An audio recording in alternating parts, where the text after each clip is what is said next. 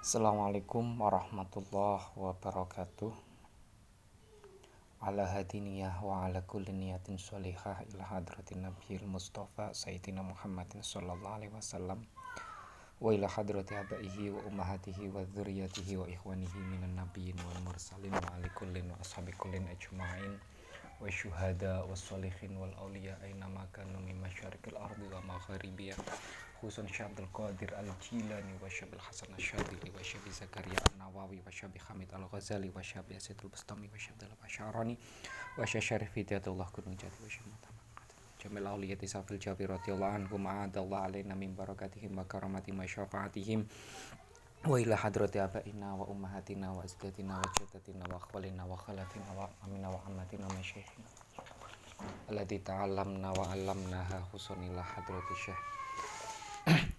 Ibnu Hajar al Asqalani wal Hadid Jamil Muslim.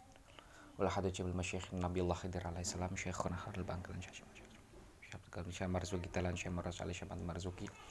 Wa ila hadrati jamil muslimin wal muslimat wal mu'minin wal mu'minat al ahya'i minhum wal amat min umat sayyidina Muhammadin sallallahu alaihi wasallam. Al-fatihah A'udzu billahi minasyaitonir rajim Bismillahirrahmanirrahim. Alhamdulillahi rabbil alamin. Arrahmanir rahim maliki yaumiddin Iyyaka na'budu wa iyyaka nasta'in ihdinas siratal mustaqim siratal ladzina an'amta 'alaihim ghairil maghdubi 'alaihim waladdallin. Baik, pada kesempatan kali ini kita akan melanjutkan belajar kita tentang kitab Bulughul Maram ya. Kitab yang kitab kumpulan hadis tentang hukum-hukum fikih yang dikumpulkan oleh Syekh Ibnu Hajar Al Asqalani. Ada dua Syekh Ibnu Hajar, satu satu pakar dalam bidang hadis, satu pakar dalam bidang fikih. Yang pakar dalam bidang fikih namanya Ibnu Hajar Al Haitami. Ini partner debatnya Imam Ar-Ramli ya, Imam Ramli Sohir. kemudian imam apa kemudian yang fokus dalam bidang hadis pakar dalam bidang hadis ini adalah Imam Ibnu Hajar Al Asqalani baik kita melanjutkan pelajaran yang kemarin. Sebelumnya qolal musannifu rahimahullah taala wa nafa'ana bihi wa bi ulumihi fid amin.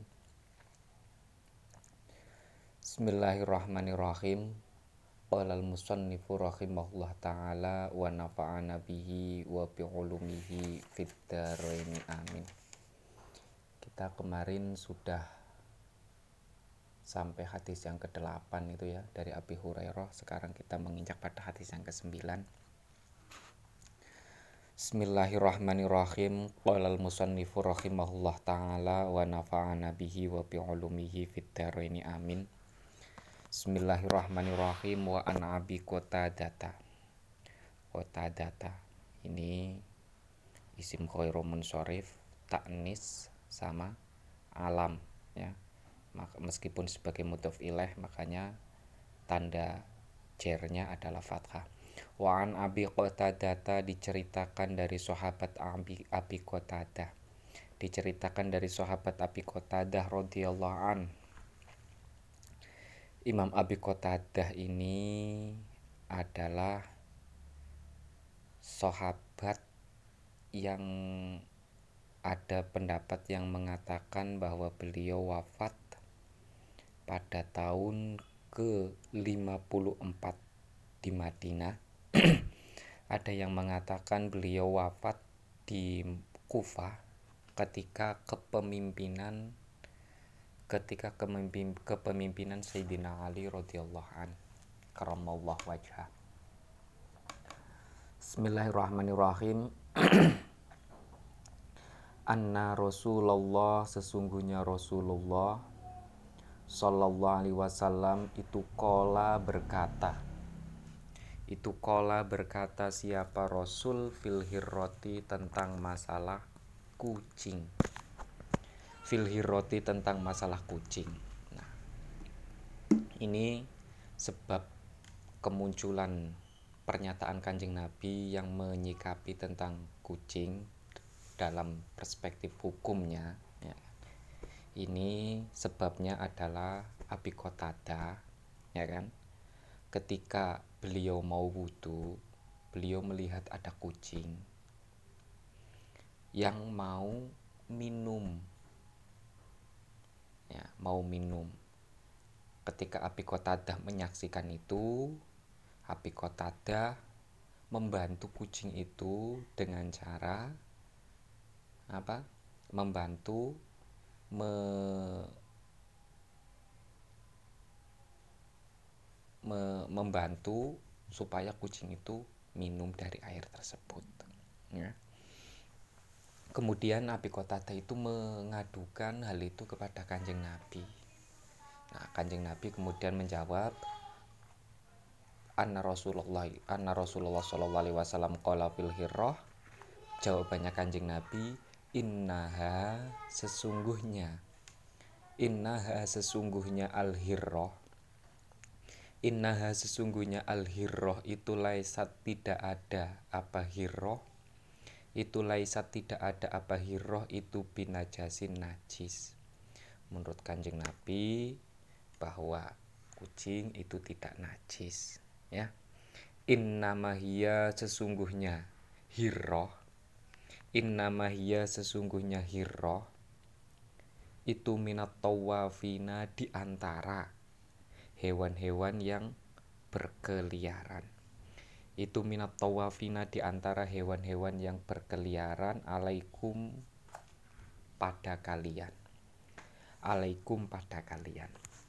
Menurut Kanjeng Nabi, kucing itu tidaklah najis karena kucing ini hanya hewan yang biasa mondar-mandir keliaran di antara di sekitar di sekitar kita ya. nanti ada penjelasannya. Nah kita lihat dari apa kita perhatikan pertama adalah kata at-tawaf. Tadi saya mengartikan adalah orang apa hewan-hewan yang berkeliaran. Tawaf ya hewan-hewan yang berkeliaran. Menurut Ibnu Athir makna tawaf tawaf ini kan mengikuti wazan fa'alun kemudian dijamakkan dengan jamak taksi dengan jamak mudzakkar salim. Karena dalam keadaan jer maka alamat jernya adalah menggunakan ya. Kalau dalam keadaan rofa tawafuna ya. Tawafuna. Asalnya adalah toifu ya. Atau ifu atau toifun. Itu asal katanya. Nah mufradnya itu adalah ta'ifun. Menurut Ibnu Athir, makna ta'if itu adalah al-khadim alladhi yakhdimuka birifkin wa inayatin. Ta'if itu maknanya menurut Ibnu Athir adalah pembantu.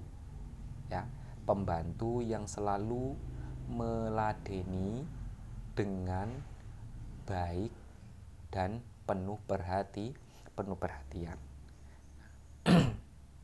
ini apa ini berarti apa kucing itu di, diibaratkan sebagai yang selalu karena selalu ada di sekitar kita ya kan? Dia itu penuh perhatian minta ke apa minta belas kasihan dari apa mengharapkan belas kasihan dari manusia manusia supaya mereka itu diperhatikan supaya kucing itu diperlakukan dengan sebaik mungkin dan penuh perhati perhatian makanya ada yang menjanggalkan kok tawaf itu kok bisa dijamakkan dengan jamak mudzakkar salim? Padahal syarat dari jamak mudzakkar salim ya syarat kata itu bisa dijamakkan dengan jamak mudzakkar salim di antaranya adalah harus berakal. Sementara kucing itu kan nggak berakal. Kenapa? Nah, karena alasan kenapa di jamak mudzakkar salim kan karena diibaratkan dengan khodim ini. Diibaratkan dengan makna asal ini sebagaimana yang disampaikan oleh Ibnu Athir ya. Bahkan ada apa bahkan dalam apa ada sebagian riwayat yang lain yang menambahkan lagi bukan at-tawaf ya.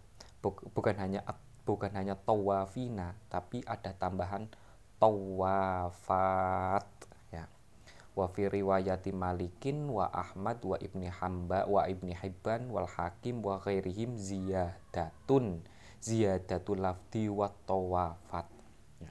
kalau tawafat berarti jamak muannasa muannas salim Akhroja mengeluarkan hu pada hadis siapa al arbaatu imam empat wasohaha dan mensohehkan hu pada hadis siapa at-tirmidhi imam at-tirmidhi wa ibnu huzaimata dan imam ibnu huzaimah nah hadis ini dikeluarkan oleh imam empat disohehkan oleh imam at-tirmidhi dan imam ibnu huzai huzaimah bahkan hadis ini juga disohehkan oleh imam al-bukhari Imam Al-Uqaili dan Imam Ad-Darukut Darukutni.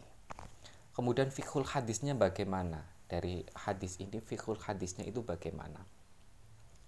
Ada sebagian penjelasan yang mengatakan begini.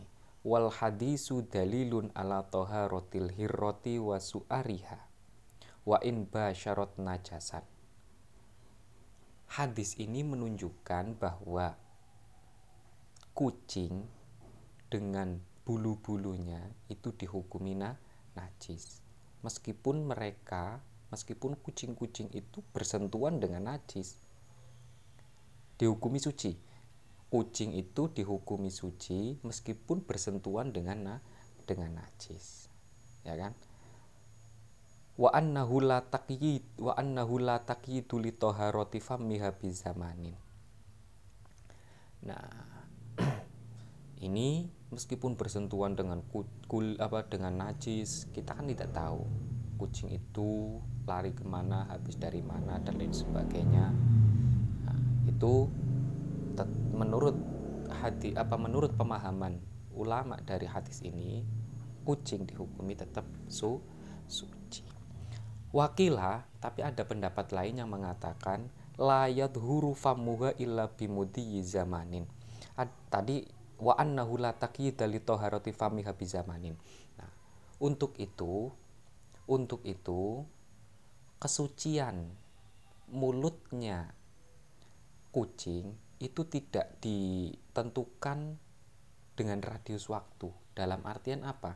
Ya, walaupun dia walaupun dia habis makan sesuatu yang najis, kemudian kok minum, ya, kemudian minum, maka air yang terkena yang digunakan minum oleh kucing itu tidak menyebabkan na najis. Itu menurut pendapat yang pertama. Wakila ada pendapat lain yang mengatakan layat huruf famuha illa bimudi zamanin min lailatin au yaumin au saatin au syurbiha alma'a au ghibatiha hatta yaksula dhannu bidzalika au bizawali ainin najasati min famiha. Ada yang mengatakan ya tidak kalau kucing itu habis makan sesuatu yang najis ya kan mulut kucing itu bisa dikategorikan suci bisa dihukumi suci ketika sudah ada radius waktu sudah ada tenggang waktu. Satu malam kah? Satu jam? Atau sudah minum ya kan? Atau sudah minum pada air yang lain? Di sungai minum ke sungai minum ke sum apa minum ke kolam yang lebih besar ya kan? Atau atau najis atau atau dia pergi. Habis makan habis makan sesuatu yang najis kemudian dia pergi kemudian balik lagi kemudian minum di sebuah wadah yang ada airnya dan kita menyaksikan. Nah karena dia sudah pergi ya kan kemudian dia kembali lagi dia minum itu baru dihukumi su suci. Berarti ada tenggang waktu tidak langsung. Ya tidak langsung. Wahadzal akhiru menurut menurut apa sebagian penjelasan juga pendapat yang terakhir ini itu adalah pendapat yang paling jelas li'annahu ma'abaqai aini najasati fi famiha fal hukum bin najasati litil kal aini la li famiha wa in zalat al ainu faqad hakama asyari'u bi annaha laysat binajasatin. Pendapat yang kedua ini lebih jelas ya kan? Karena selama ada najis, selama ada bentuk najisnya, maka ya tetap dihukumi najis. Mulutnya nggak najis tapi terkena na terkena najis. Mutana muta najis ya, karena ada ainun najas ada bentuk najisnya nah ketika najis bentuk najis itu hilang baru hukum mulutnya itu baru dihukumi su suci nah ini dari satu hadis ini terjadi perbedaan pendapat tersebut di kalangan para ulama. Memahaminya itu adalah ya ada yang memahami bahwa ya walaupun masih ada bentuk najisnya ya tetap apa tetap apa tetap tidak bisa menajiskan a, air. Ada yang mengatakan kalau ada najisnya ya harus hilang dulu ya kan harus hilang dulu atau harus ada tenggang waktu sekiranya dalam tenggang waktu itu manusia itu bisa menganggap bahwa dia itu sudah sudah suci, sudah bersih kembali, sudah bersih kembali baik dengan dia pergi terlebih dahulu atau dia minum di tempat yang lebih besar volume air airnya. Itu ya. Selanjutnya Wa an Anas bin Malik diceritakan dari sahabat Anas bin Malik radhiyallahu an. Ini nah ayahnya Imam Malik ya Imam Malik ayahnya. Berarti Imam Malik ayahnya Imam Malik nah ayahnya Imam Malik namanya Anas punya anak namanya Malik punya orang tua apa punya orang tua namanya Malik. Berarti Imam Malik itu Imam Malik bin Anas bin Malik huwa An Anas ibni Malik radhiyallahu anhu. Imam Malik itu siapa sih? Imam Anas bin Malik itu siapa? Ayah daripada Imam Malik. Ayah apa Imam apa Anas bin Malik ini adalah seorang sahabat ya. Beliau adalah orang, orang Ansor, Najjar dari tanah Khoz, Khosroj.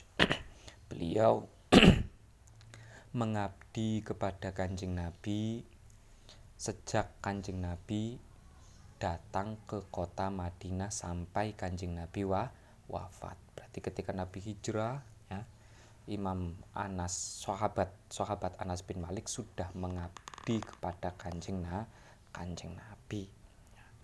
Putranya beliau selanjutnya yang bernama Malik ya, salah satu imam madhab salah satu imam mazhab ini nanti memiliki kepakaran dalam bidang hadis dan beliau juga Imam Malik bin Anas itu adalah di antara nanti di antara gurunya Imam Ash-Syafi'i karya monumentalnya adalah Al-Muwatta ya. Karya monumental Imam Malik itu adalah Al-Muwatta. Bismillahirrahmanirrahim. Beliau Imam Malik itu mengabdi kepada kanjeng Nabi sejak kanjeng Nabi datang ke Madinah sampai kanjeng Nabi wafat ya pada waktu itu ketika kanjeng Nabi apa pada waktu itu Imam Malik ketika datang ke Madinah ya bersama dengan kanjeng Nabi itu berumur ada yang mengatakan beliau masih umur 10 tahun ada yang mengatakan sudah 18 tahun ada yang mengatakan sudah 19 ta tahun. Ini ada beberapa pendapat. Yang benar ya Allah alam kita perlu kaji secara historis yang lebih lanjut.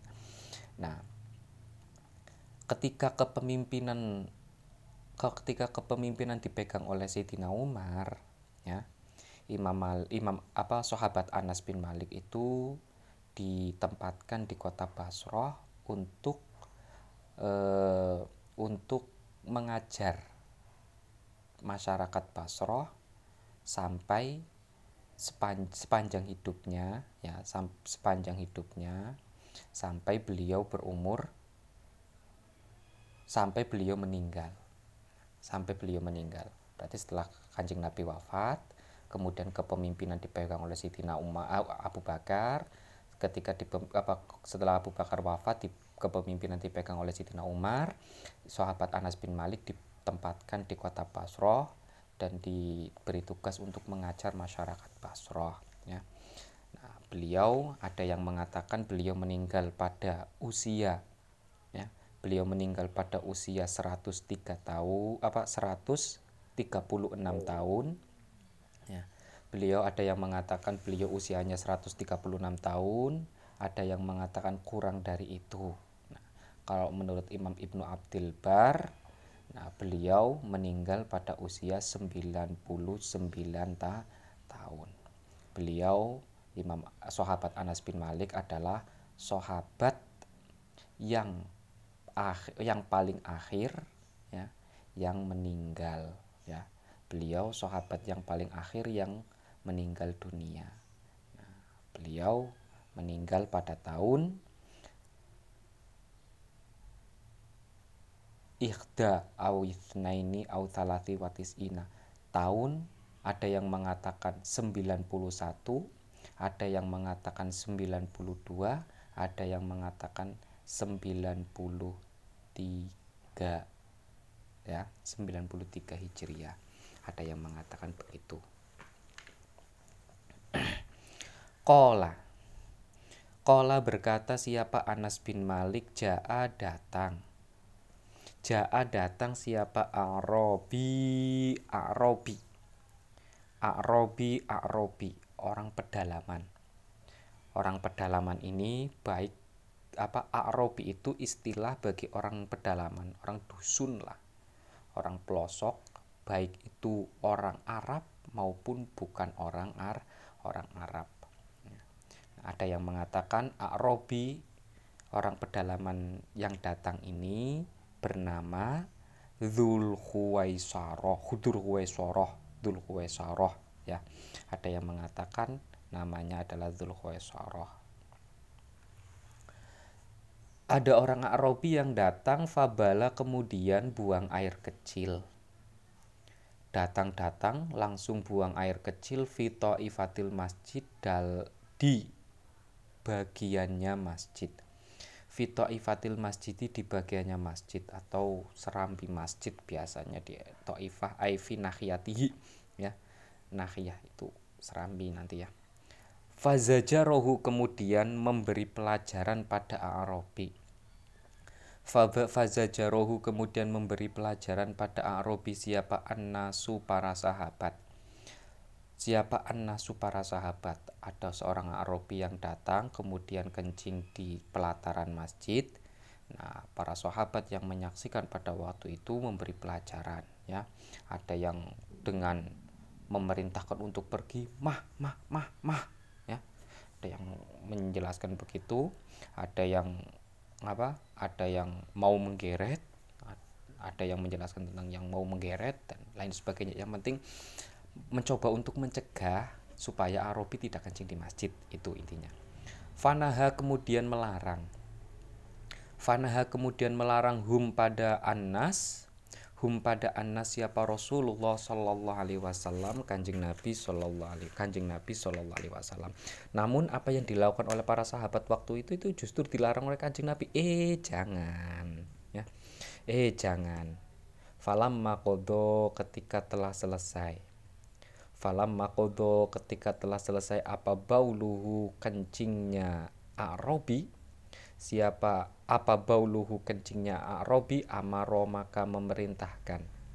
Amaro maka memerintahkan siapa Nabi yu kanjing Nabi Sallallahu Alaihi Wasallam bidhanubin dengan bidhanubin dengan e, bidhanubin dengan satu timba. Bidhanubin dengan satu timba min ma'in dari air. Min ma'in dari air fauhriku. Fauhriku kemudian disiramkan apa zanub minal ma? Min ma'in fauhriko kemudian fauhriku kemudian disiramkan apa zanub min ma'in alaihi pada air kencing tersebut zanubi alaihi pada air kencing tersebut bekas air kencing tersebut ya tempat apa serambi masjid yang dikencingi. Muttafaqun alaihi ay hadza muttafaqun alaih. Muttafaqun alaihi ay hadza muttafaqun alaih. Hadis ini diriwayatkan oleh Imam Al-Bukhari dan Imam Muslim. Ini memiliki kekuatan hadis yang kuat tanahnya. Lalu apa fikul hadis dari apa dari hadis ini? Wal hadis fihi dilalatun ala najasati baulil adami. Hadis ini menunjukkan bahwa air kencingnya manusia itu hukumnya na najis. Apa buktinya? Buktinya tadi kanjeng Nabi suruh untuk menyiram nyiramnya. Ya. Nah, ketika ada sesuatu yang kena najis, ya kan? Ketika ada sesuatu yang kena air kencing, maka itu dihukumi na najis, muta najis, kena na kena najis. Makanya diperintahkan untuk menyiraminya. Namun para ulama itu berbeda pendapat. Apakah hanya air yang bisa untuk digunakan mensucikan sesuatu yang najis? Atau ada sesuatu yang lain yang bisa mensucikan najis selain dari air? Nah, ada beberapa pendapat, ada yang mengatakan hanya air yang bisa mensucikan najis. Ya, sebagaimana pendapat mayoritas ulama, beberapa apa mayoritas ulama hanya air yang bisa membersihkan najis. Ada pendapat yang mengatakan bukan hanya air yang bisa mensucikan najis, ya. Cahaya matahari, angin itu juga bisa mensucikan najis. Ya. Ketika ada sesuatu yang najis kemudian tersengat matahari menjadi kering itu sudah dihukumi su suci menurut sebagian ulama ya atau ada yang najis kemudian terkena angin apa sampai sampai kering itu ada yang mengatakan sudah dihukumi su suci di antaranya kalau nggak salah ini pendapat yang mengatakan asyamsu sengatan sengatan matahari itu bisa dihukumi apa bisa mensucikan najis itu adalah di antaranya pendapatnya Imam Abu Hanifah lah, tendensinya apa? Kok bisa mengatakan begitu? Ada karena mereka itu melihat ada sebuah hadis yang mengatakan zakatul arti yubusuha. Zakatul arti tebusannya bumi, tebusannya tanah. Maksudnya cara mensucikannya tanah itu adalah dengan mengeringkan tanah terse tersebut. Ya. Bahkan ada yang mengatakan ada sebuah hadis lain yang mengatakan jufuful ardi tohuruha ya, keringnya tanah itu menunjukkan sucinya tanah terse tersebut tapi bagi yang mengatakan bahwa hanya air saja yang bisa mensucikan ya sengatan matahari ataupun e, ataupun angin tiupan angin itu tidak bisa mensucikan meskipun berdasarkan hadis nah tapi menurut yang mengatakan had, air air hanya air yang bisa mensucikan, hadis itu adalah hadis hadisnya itu adalah hadis apa di sini?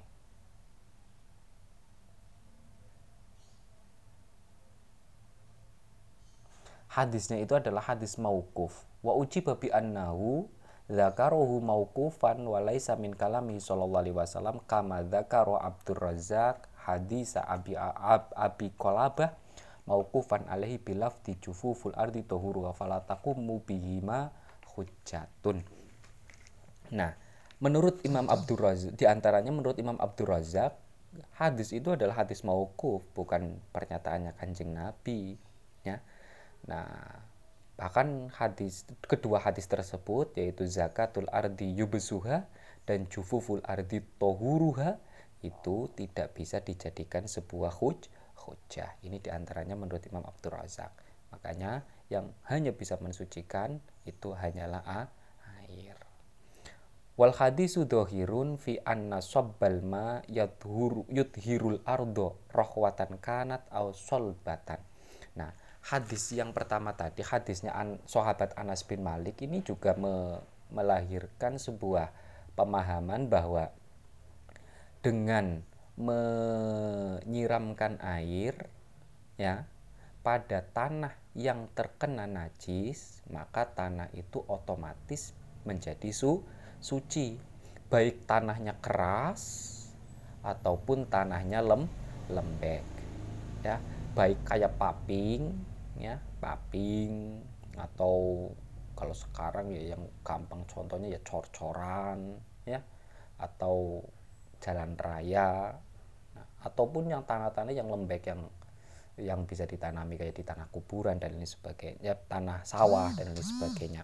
Itu dengan menyiramkan air itu sudah otomatis menjadi su suci. Wakilala Buddha min ghasli solbah ka ghairiha minal mutanajisat. Namun ada pendapat yang mengatakan ya nggak bisa nggak bisa disamaratakan begitu.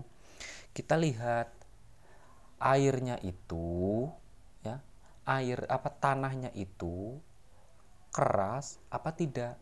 Kalau keras ya kan? Kalau keras kayak cor-coran kayak namanya apa? E, jalan raya. Ya harus di, ya harus disucikan sebagaimana kita mensucikan sebagaimana baju dicucikan dari nah, najis. Tidak cukup hanya dengan menyiramkan saja.